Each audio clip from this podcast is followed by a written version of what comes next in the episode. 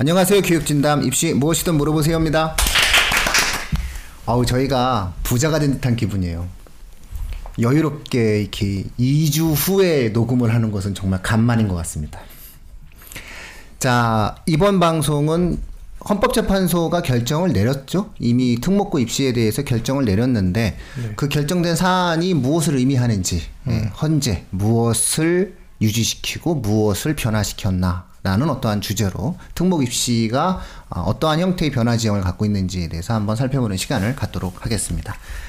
자, 간단하게 어떠한 내용 설명을 먼저 드리면, 아, 동시 선발이라고 하는 키워드에 대한 어, 쟁점 사안이 두 개가 있었죠. 그래서 동시 선발은 합헌이다. 음. 그러니까 동시선발 제도는 아, 헌법의 취지에 어긋나지 않는다. 그러니까 일반고와 특목고는 동시선발하는 것이 맞다. 이렇게 취지의 판결을 내렸고요. 다만 음. 이중 지원 금지. 금지는 그러니까 일반고를 아, 그러니까 특목고를 지원했다고 해서 떨어진 학생들한테 일반고 지원을 금한다거나 저 멀리 있는 이상한 데 보낸다거나 이런 거는 좀 무리가 있다. 예, 그거는 위헌이다라고 해서 헌법재판소가 확실하게 그 문제에 대한 태도를 보였고 아마 이 헌법재판소의 태도 결정에 따라서 앞으로의 고입 제도 부분들에 대해서는 아, 이 기본 원칙에 따라서 진행될 가능성이 있기 때문에 이 두 가지가 무엇을 의미하는지 등록 입시에서 그런 내용들을 가지고 살펴보는 시간을 갖도록 하겠습니다. 자, 완쌤, 이 결정 사안에 대해서 완쌤도 관심 사안이었는데 사실 제가 이 결정 사안에 대한 그 카톡을 제일 먼저 받은 것은 훈쌤한테 먼저 받았어요. 저 한참 막 그 설명회 하고 막 음. 설명회 뭐 일정 잡고 막 돌아다니고 있는데 갑자기 카톡이 톡 오더니만 어 이번에 결정이 났다고 그러는 거예요. 제이 핸드폰이 무음이다 보니까 한참 대화를 막 하고 미리 그 중간에 봤어야 되는 건데 아 그걸 못 봐가지고 제가 또 이런 문제가 또 일어났네요.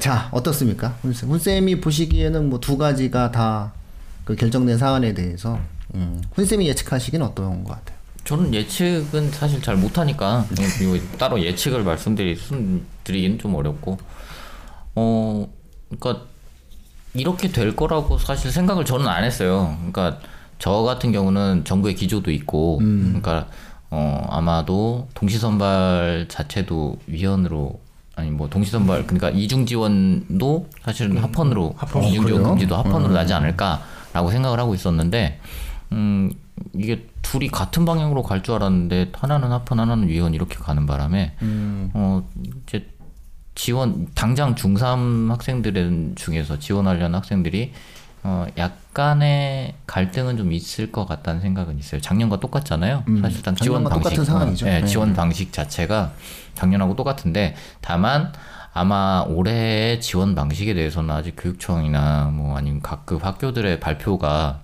남아 있는 상태이기 때문에 뭔가 조금 변화가 있을 수도 있다는 생각도 있긴 한데 작년과 크게 다르진 않다라고 음, 봐야 되겠죠. 음. 완스미 보시긴 어떠세요? 네, 뭐 어쨌든 근데 이제 작년 같은 경우는 갑자기 음. 이렇게 나오면서 굉장히 좀 혼란이 그렇죠. 꽤 있었잖아요. 네. 음. 근데 올해는 이제 작년에 했던 걸 한번 봤기 때문에 음. 간을 한번 봤기 때문에 음. 올해는 좀 다시 안정적으로 뭔가 음.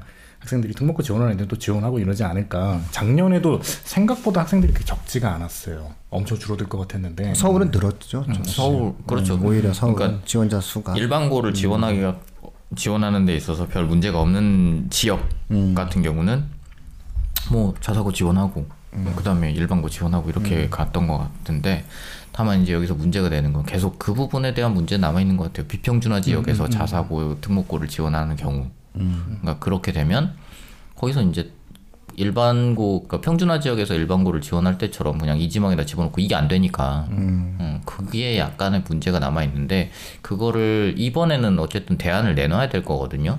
그렇게는 하지 말라는 게 헌법재판소의 취지이기 때문에 예. 예, 사실상은 무력화됐다고 봐야죠. 음. 지난번에도 제가 방송을 작년에 방송을 했듯이 동시 선발 정도만 갖고 도 충분히 불편함을 줄 수 있고요. 음. 동시 선발의 불편함을 가지고 그냥 해결을 해야지. 아, 예를 들어 통학거리가 2시간 넘는 고등학교로 보내겠다는 것은 그것은 헌법적인 형태의 내용으로 봤을 때 거의 채택되기가 어려웠던 상황이고요. 그래서 헌재가 그 부분에 대한 결정을 한 거기 때문에 아, 입시는 같이 치른다, 그렇죠? 이 동시 선발이기 때문에 그 특목고 다시 국제고, 외고, 일반고가 다 같이 과거까지 음. 다 같이 아, 선발을 하되 떨어진 학생들에 한해서 일반고를 지원하게끔 만들어준 과정이 된 거죠. 어쨌든 이제 지금 그러니까 작년에 저희 작년에 했던 입시 그대로인 거니까 고등학교를 사실상 지원하려고 치면 영재고, 과학고, 음. 그다음에 자사고, 특목고, 일반고까지 네 번의 네, 입시 기회가 있는 거예요. 네. 사실상 그러면 뭐 그러니까 교육청이든 아니면 정부든 간에 지금까지의 추세는 자사고나 특목고를 축소하겠다는 움직임이 계속 있었는데 지금 헌법재판소에서 판결이 나오는 걸로는 자사고 특목고의 축소 움직임 자체에 약간의 제동이 걸렸다고 봐야 되는 음. 거잖아요. 그러면 이제 이제 기사들에서도 예측을 하고 있지만 교육청에서 이번 이제 다시 한번 그런 자사고나 특목고 입시에 대한 안을 내놓긴 할 텐데 과연 어떤 식으로 또 분명히 뭐 서울 지역 교육청 같은 경우는 분명히 줄이려고 노력을 하고 있었기 때문에 그 부분에 대해서는 크게 달라지진 않을 텐데 어떤 식으로 기조를 가져갈지 잘 모르겠어요.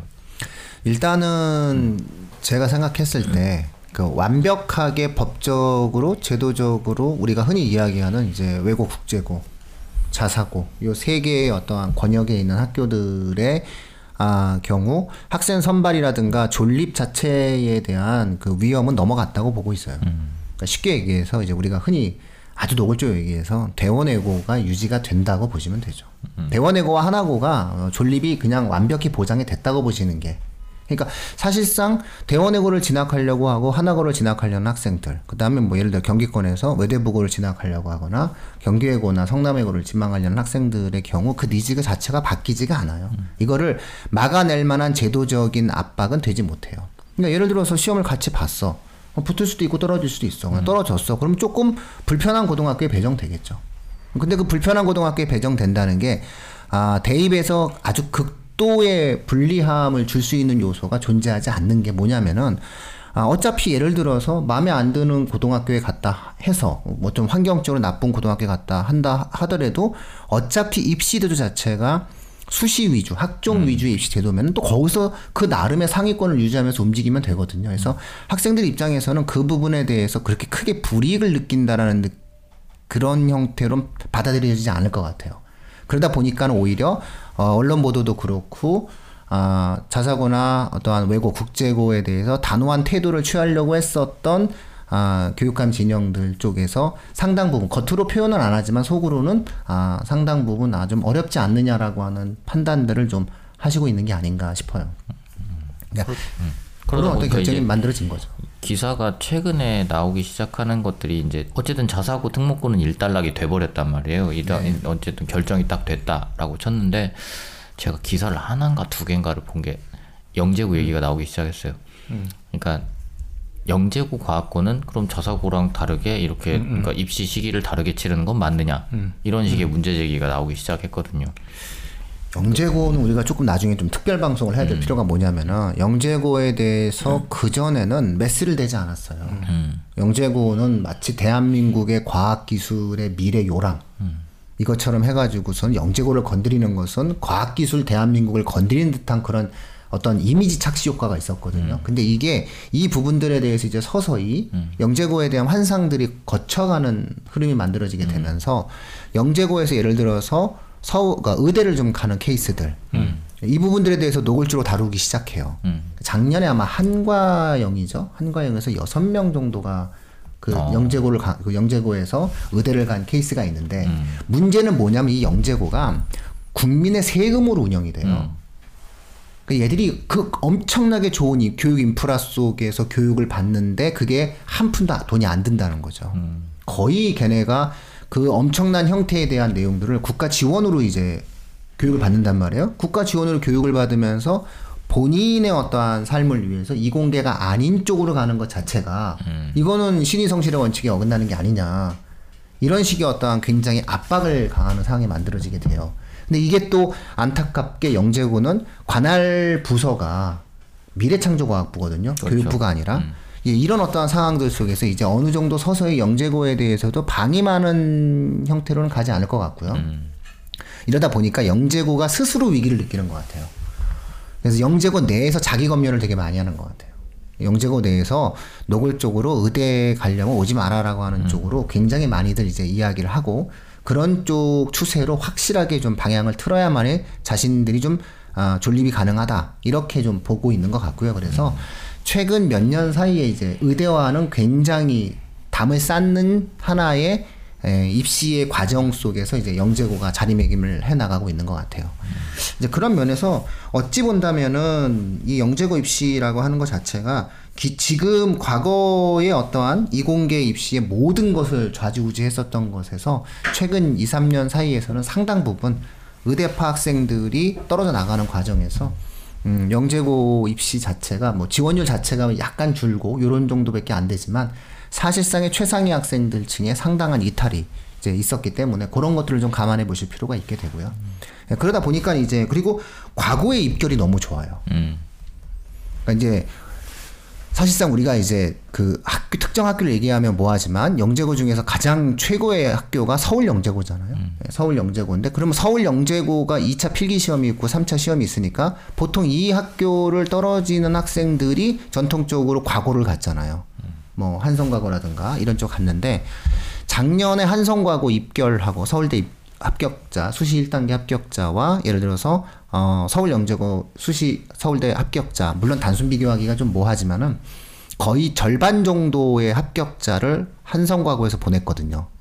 이런 식으로 따지면은 아, 인풋 대비 아웃풋에 대한 내용을 놓고 보았을 때 아, 영재고보다 과고가 오히려 더 학생들에게 가능성을 주고 경쟁력을 좀 살리고 잠재성을 키워주는 학교다라는 평가가 가능하기도 하거든요. 물론 둘 다 들어가기 어렵지만 음, 그런 면에서 놓고 봤을 때는 영재고와 가고 같은 경우에는 약간 입시적인 형태의 지향과 내용들을 좀 다르게 좀 한번 판단해 보실 필요가 있다라고 보고요. 그래서 아, 특목고 입시를 고민을 하실 때 영재고를 따로 빼시는 게 좋아요. 그리고 음. 영재고 과고를 묶지 말고 영재고는 옥리 끝이에요. 처음부터 끝까지 음. 끝. 그 다음에 과고 자사고를 음. 같이 묶으시고 그 다음에 외고 국제고를 같이 묶으시고 그래서 크게 특목고 입시와 고등학교 입시는 네 영역으로 나누시는 게 맞아요. 네 영역이 뭐냐면은 별개의 영재고, 그 다음에 과고와 자사고, 그 다음에 외고와 국제고, 그 다음에 우리 지역에 있는 일반계 고등학교. 이런 식으로 어떤 권역을 네 가지 정도로 묶고 여기에 맞는 우리 아이에게 맞는 고등학교가 어디일까 이런 식의 어떠한 고민들을 하시는 것이 오히려 현실적인 고민이 되지 않을까 싶고요. 그런 내용을 놓고 보았을 때 어, 어차피 이제 고등학교를 가려고 하는 어머님들이 다 3년 후에 대학 입시 때문에 음. 그러시는 거잖아요. 그렇죠. 그럼 이제 우리가 지, 지난 2주간 아, 거의 3주죠. 음. 서울대, 연대, 고대의 2020학년도 입시안에 대한 분석을 했잖아요. 그러면은 그 입시안에 따라서 어, 특목고의 어떠한 예, 앞으로의 추세적인 부분을 놓고 봤을 때 입시에 있어서 특목고가 어, 일반고라든가 이런 것들을 좀 비교하는 그 시간을 저희가 좀 한번 가져볼 필요가 있을 것 같아요. 완쌤이 보시기에는 어떠세요? 입시적인 형태를 내용을 놓고 본다면 앞으로의 흐름 속에서 네. 어, 뭐 외고나 국제고 그 다음에 음. 뭐 과고나 자사고 그 다음에 일반고, 그 다음에 영재고 이렇게 네 개로 한번 나눠봤을 때 입시적인 측면으로 놓고 본다면은 어, 어떤 형태의 유불리가 있을지에 대해서 어, 어떻게 생각하세요? 그러니까 전체적으로 놓고 보는 것도 있고 이제 그 다음에 이제 학과 이제 대충 계열별로 했을 때도 유불리도 좀 다르고 이럴 것 같아요. 저 계열별로 봤을 때 예를 들면 의대면은 사실은 뭐 영재고 가는거나 이런 거는 안 되겠죠. 일반고 가는 게 좀 유리할 수도 있는데 그걸 떠나서 전반적으로 봤을 때는 오히려 이렇게 지금 입시 추세로 봤을 때 특목고로 가는 게 별로 제가 볼 때 불리하지는 않은 상황인 음. 것 같아요. 제가 볼 때는. 예. 뭐 연세대학교 같은 경우 이제 2020학년도 이후 뭐 논술 전형 줄이고 어쨌든 어쨌든 학종에 대해서는 연세대가 상당히 많이 이제 흐름이 좀 탔으니까 그때. 그다음에 서울대학교는 뭐 원래 학종 중심이고. 그다음에 고려대학교 입시도 이제 우리가 지난 시간에 봤듯이 예, 전체적인 내용을 놓고 보았을 때 아, 특별하게 어떤 학종 중심의 입시의 어떤 흐름들 속에서 어 그다지 어떤 특목고가 아 불리하다고 볼 수는 없다. 일반론적으로 봤을 때 이렇게 좀 보셨던 것 같아요. 훈쌤이 보시기엔 어떠세요? 그러니까 이게 사실 자사고, 특목고 작년 이제 경쟁률을 보시면 아시겠지만 작년 경쟁률 굉장히 낮은 편이었단 말이에요. 음, 음. 어, 외대부고 같은 경우가 한 2점 한 5대 1 이 정도가 됐었고 음. 외고들도 높으면 한 3대 1 정도, 낮은 경우는 거의 1대 1 가까운 수준으로 음. 그렇게 진행이 됐었는데 물론 올해는 작년보다는 좀 올라가긴 할 거예요. 왜냐면 올해는 어쨌든 음. 이 헌재판이 일찍 음. 났고 준비를 할 수 있는 시간도 있고 그래서 작년보다 올라가긴 할 텐데 이제는 약간 그러니까 어떤 학생들 그러니까 대학을 내가 어떻게 가야겠다 혹은 나는 어떤 게 특기가 있어 나는 어느 쪽이 진로가 정해져 있어라고 하는 학생들의 방향에 따라서 네. 일반고, 특목고, 자사고 같은 식으로 나눠지는 것 같은 느낌도 음. 좀 있어요. 그러니까 맞아요. 예전에는 그냥 자사고가 일반고보다 높아 이런 느낌이었는데 이제는 자사고가 맞는 학생들이 있고 그다음에 일반고 나는 자사고 안 가고 일반고 상위권에서 어떻게 갈 거야라고 하는 학생들 그다음에 외고 쪽은 정말로 어학 적으로 특화된 학생들 이런 학생들로 예전보다 훨씬 더 잘 나눠지는 느낌이 음. 있어서 음, 그렇게 본인의 어떤 특기 적성을 잘 파악을 하다 보면 훨씬 더 장, 예전보다 어, 고등학교 진학에 있어서는 고민이 좀 덜하지 그렇죠. 않을까 하는 음. 생각이 좀 들어요. 그래서 저도 사실은 그 혼쌤의 생각에 동의하거든요. 그래서 이미 이미 시장이 음. 교육 시장이 학생의 특색에 맞는 고등학교 입시에 대한 어떠한 선택의 흐름들을 갖게 되고 음. 그리고 그것이 고교학점제라든가 대학 입시 제도인 어떤 수시 학종과 맥락이 맞기 때문에 그렇죠. 어, 어차피 가래들이 간다는 거예요. 음. 그러니까는 해외 거주 경험이 2, 3년 있는 학생들이 그 해당 어학에 대한 소지를 살리기 위해서 가는 게 외고가 됐고 음. 그다음에 기본적으로 뭐 해외적인 형태의 활동이라든가 인문 사회적인 형태의 다양한 형태의 활동을 국제적인 형태의 활동을 하거나 이런 쪽에 아 지향이 강한 학생들이 이제 국제고 지원을 하고 이공계의 어떠한 특이성을 좀 갖고 움직이려고 하는 학생들이 좀 과거를 좀 좋아하고 아 뭔가 다양한 형태의 상위권 경쟁을 통해서 자신의 어떠한 그 공부에 대한 학업적인 부분에 음. 대한 어떤 극한적인 다양한 형태의 고민을 하고 싶은 학생들이 광역대 자사고를 지원하고 그렇죠. 아 그게 아니라 나는 일반고에 가서 아 뭔가의 어떠한 그 친구들과의 관계라든가 이런 것도 중시 여기면서 상위권 혹은 나의 어떤 개인의 삶에 대한 다양한 형태의 생각과 경험들을 통해서 나에게 맞는 걸 찾겠다라고 하면은 일반고 음. 지역 단위 일반고 그래서 거의 이제 학생들의 선택이 아, 대입 전략에 맞춰서 고입을 정해 가는 것이 이제 어느 정도 이루어졌어요. 음. 근데 문제는 뭐냐면 정책 당국자들의 머릿속에는 여전히 10년 전, 20년 전 음. 사고가 있는 거예요. 음. 그래서 무조건 이 학교들은 절대 악이다라고 하는 생각이 좀 있어서 음. 만들어졌었던 부분인데 그러한 형태를 통해서 결국 정책의 목적을 특목을 어떻게든 없앨까라는 것에만 초점을 맞추고 그 다음에 거기에 과거의 그런 피해 의식적인 요소, 과거의 그런 것에 대한 부정적 인식 갖고 있는 사람들의 흐름들 속에서 이제 정책이 만들어졌었는데. 음. 문제는 그것이 이제 이번 헌법재판소의 결정 사안들 때문에 어느 정도는 좀 저는 브레이크가 걸렸다고 보는 거죠. 그러니까 정, 정책적으로 그것들을 이제 막아가는 과정에서 한계가 있는 거죠. 왜냐면은 조금이라도 유리함이 있으면은 어쨌든 고등학교를 좋은 고등학교 가려고 해요. 그렇죠. 그런데 그것이 너무 거대하게 불이, 뭐 예를 들어서 아침 5시에 일어나야지 아침 9시까지 학교를 갈 수 있는 상황으로 만들어진다면 그건 안 되는 거잖아요. 근데 그거는 불가능해지기 때문에 사실상 이제 아, 올해 입시, 작년도 입시와 비슷한 형태의 불이익 정도라면은 아, 저는 그다지 크게 이렇게 특목고 입시에 대해서 제약을 할 수 있는 수단은 남아있지 않다고 보고 있어요. 음. 그러면 이제는 문제는 다음 단계죠. 다음 단계. 우리 아이에게 맞는 게 뭐냐를 이제 고민하기 시작해야 돼요. 음. 그리고 우리 아이를 좀 더 잘 성장시킬 수 있는 교육 환경이 무엇이냐. 음. 네, 그런 면에서 봤을 때는 이제 고교학점제에 대한 이해가 필수적으로 되셔야 되고 음. 그러한 고교학점제 이해 과정을 통해서 뭔가가 좀더 아, 고등학교 선정에 대한 아, 고민들을 좀 다시 한번 해보시는 것이 아, 또 필요한 사항이 되겠죠. 예, 그러니까 이거 고등학교를 위에서부터 뭐 영재고, 과학고, 자사고 음. 이렇게 순위로 나누는 게 아니고 그렇죠. 이제는 그냥 평등하게 놓고 이 학교들의 장점을 따로 따져보시는 게 좋을 것 같다는 생각이 들고 그 다음에 이제 다만 한 가지가 걸리는 건 딱 그거예요. 아까도 말씀드렸던 것처럼 비평준화 지역에서 자사고 특목고를 지원하는 학생들의 경우에 이 학생들이 떨어졌을 때는 자기가 원치 않는 학교 되게 그, 학, 그 비평준화 지역에서는 별로 그렇게 탐탁지 않은 학교에 가야 된다라는 게 있는데 이런 정도의 내용들은 사실 저는 교육청 수준에서 해결할 수 있다고 생각하거든요. 그래서 그것만 조금 신경을 쓸 수 있다면, 그러니까 그거는 어쨌든 비평준화 지역을 내가 살고 싶어서 하는 게 아니잖아. 뭐 이를테면 우리 엄마 아빠가 여기서 뭐 직장이 있고 아니면 거기서 그냥 집을 거기다 놓고 살고 있는데 나는 그냥 거기에 있다는 이유로 해서 이를테면 고등학교 입시에서 잘못한 피해를 볼 수 있는 입장이기 때문에 이런 경우는 어떤 교육부 교육청 입장에서 교육청 차원에서 어, 뭔가 다른 식의 구제 방법을 가지고 있어야 되지 않을까 하는 생각이 들어요. 왜 그러냐면 작년에도 어, 이제 실제로 외대부고를 지원을 했다가 떨어졌는데 이 학생이 이제 비평준화 지역에 있었단 말이에요. 비평준화 지역에 있다 보니까 아예 이 지망 자체를 안 쓸 수가 없었던 상황인 거고 없는 거지. 그럼 얘는 추가 추가 지원을 해야 되는데 작년에 다행히 음. 외고에서 추가 그 모집을 하는 데가 생각보다 몇 군데 있었어요. 그래서 거기를 지원해서 가면 가서 다행인데 근데 만약에 외고에서 추가 지원을 하는 곳도 없고 음. 다른 곳 그러니까 특목고 자사고 쪽에서 추, 가 지원을 하는 곳이 추가 모집을 하는 곳이 없는 없는 경우에 이 학생은 그러면 그 비평준화 지역에 추가 모집을 하는 곳으로 가야 되는 건데 그럼 그런 학교들은 사실상 그 지역 학교 중에서는 그 학생이 갈 만한 가려고 했던 학교보다는 훨씬 더 quality가 떨어지는 학교일 수 있다는 거죠. 그러면 이 학생은 일반 일반 평준화 지역에 비해서 그만큼의 리스크를 안고 거기를 지원해야 되는 건데 이런 건 관, 과연 괜찮은가라는 것도 한 번쯤은 생각해봐야 되는 문제인 것 같아요.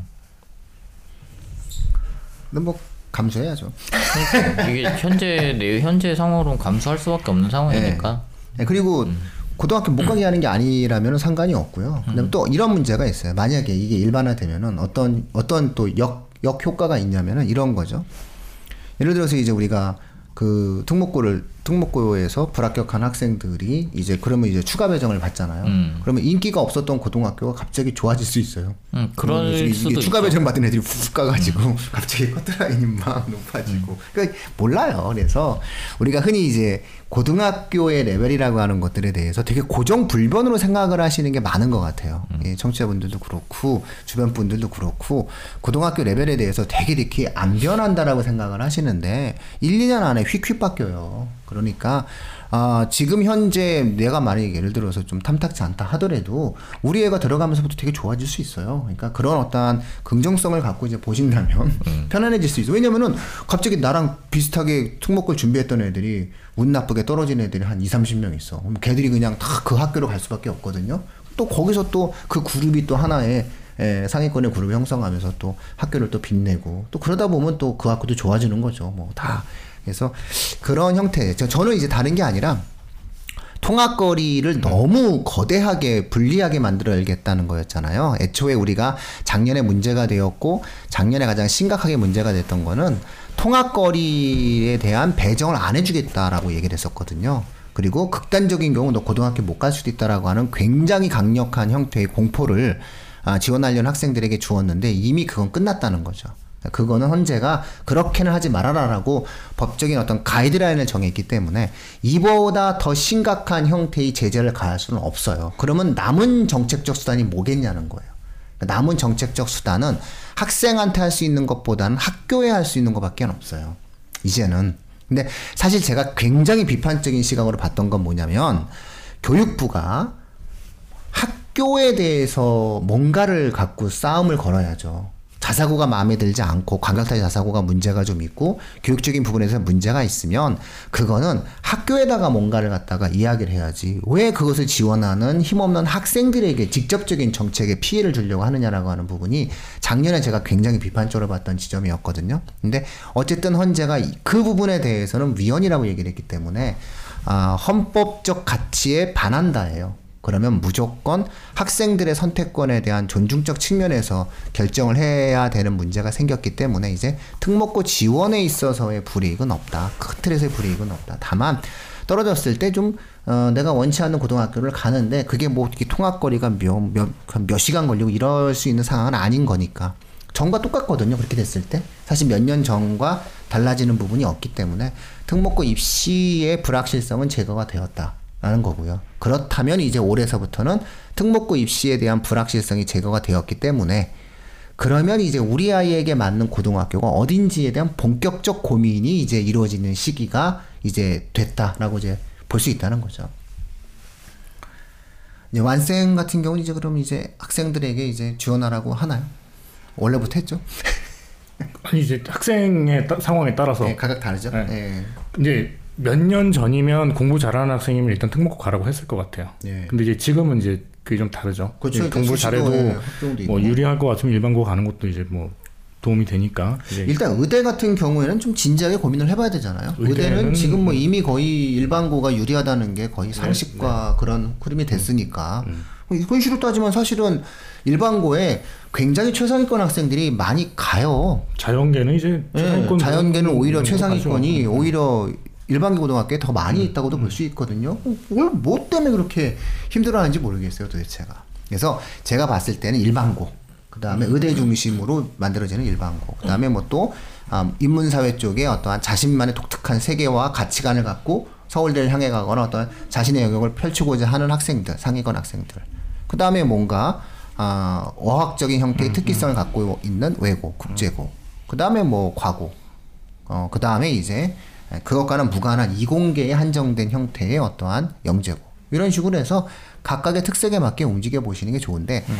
약간의 팁을 드리자면 아마 지지난주 방송이었을 거예요. 저희가 이제 그, 그 연세대학교 방송을 할 때, 연세대학교 방송을 할 때 어학 특기자에 대해서 이제 그 우리가 어떤 내용들을 할 때 어학 특기자에 대해서 이야기를 할 때 보면은 해외 고등학교 학생들이 음. 이제 어학 어학적인 형태 해당 과에 지원을 못하게 되어 있잖아요.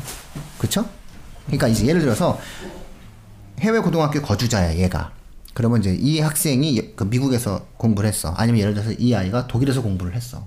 독일의 국제 고등학교를 나왔단 말이죠. 그럼 독일의 국제 도, 독일에서 고등학교를 나온 이 학생이 에, 연세대학교 독어독문학과에 원서를 쓰는 것 자체가 막, 막혔잖아요.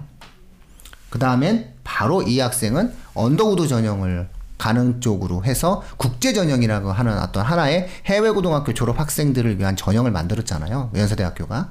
그 전형을 통해서 놓고 본다라고 했을 때 그때도 말씀드렸듯이 그러면 예를 들어서 어문 계열 같은 경우에 수시 모집을 하는 과정에서 아, 지금도 마찬가지지만은 예, 외국 학생들의 어떤 합격의 비중이 좀 높아지게 되고 외국 학생들은 사실상 어문 계열 쪽의 어떤 진학도 상당히 요즘에 더 많이 하게 되거든요. 그 추세 자체가 그런 어떤 흐름들을 통해서 뭔가 현실화되어 가고 있는 추세인 거예요. 그래서 해당 어학을 잘하는 애들이 이제 그런 쪽에서 중심성을 가지면서 그런 쪽을 펼쳐가게끔 만들어진다면 아니 내가 예를 들어서 그 해당 분야에서 살다 오거나 내가 아니면 해당 분야 언어에 대한 관심이 많은 학생들은 외고에 가는 것도 문제가 없다. 이렇게 이제 우리가 아, 입시적인 형태에 대한 맥락을 그렇게 이제 우리가 해석을 할 수가 있게 되겠죠. 그 다음에 이제 우리가 이제 의대를 만약에 놓고 본다라고 얘기한다면 어, 의대를 가는 과정에서 예를 들어 우리가 연대 의대를 또 연대 전형을 놓고 본다라고 했을 때 어, 연대 의대가 갈 수 있는 방법이 정시에서 20명 그 다음에 나머지 전부 다 학종의 어떤 형태로 만들어지게 되는데 실질적으로 우리가 연세대학교 의대를 영재고를 통해서 연, 영재고에서 연세대 의대를 간다라고 이야기한다고 했을 때 놓고 본다면 사실 상당히 막힌다는 거죠. 상당히 막히고 정시라고 하는 아주 작은 관문을 뚫어야 되는 것이고 그런 굉장히 불이익한 조건 속에 있으니 어, 예를 들어서 의대를 지망하는 학생들의 경우에 있어서는 아 진짜 영재고는 아닌가 보다 이런 생각을 가지면서 아, 고등학교 입시에 대한 고민들을 할 수 있는 상황이 만들어졌다는 거죠.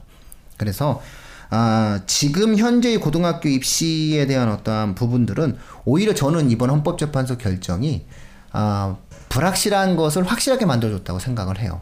지금서부터는 외부의 에, 고등학교의 환경과 정책에 대한 불확실성에 대한 고민보다는 관심과 고민의 초점을 우리 아이로 좀 돌려주세요.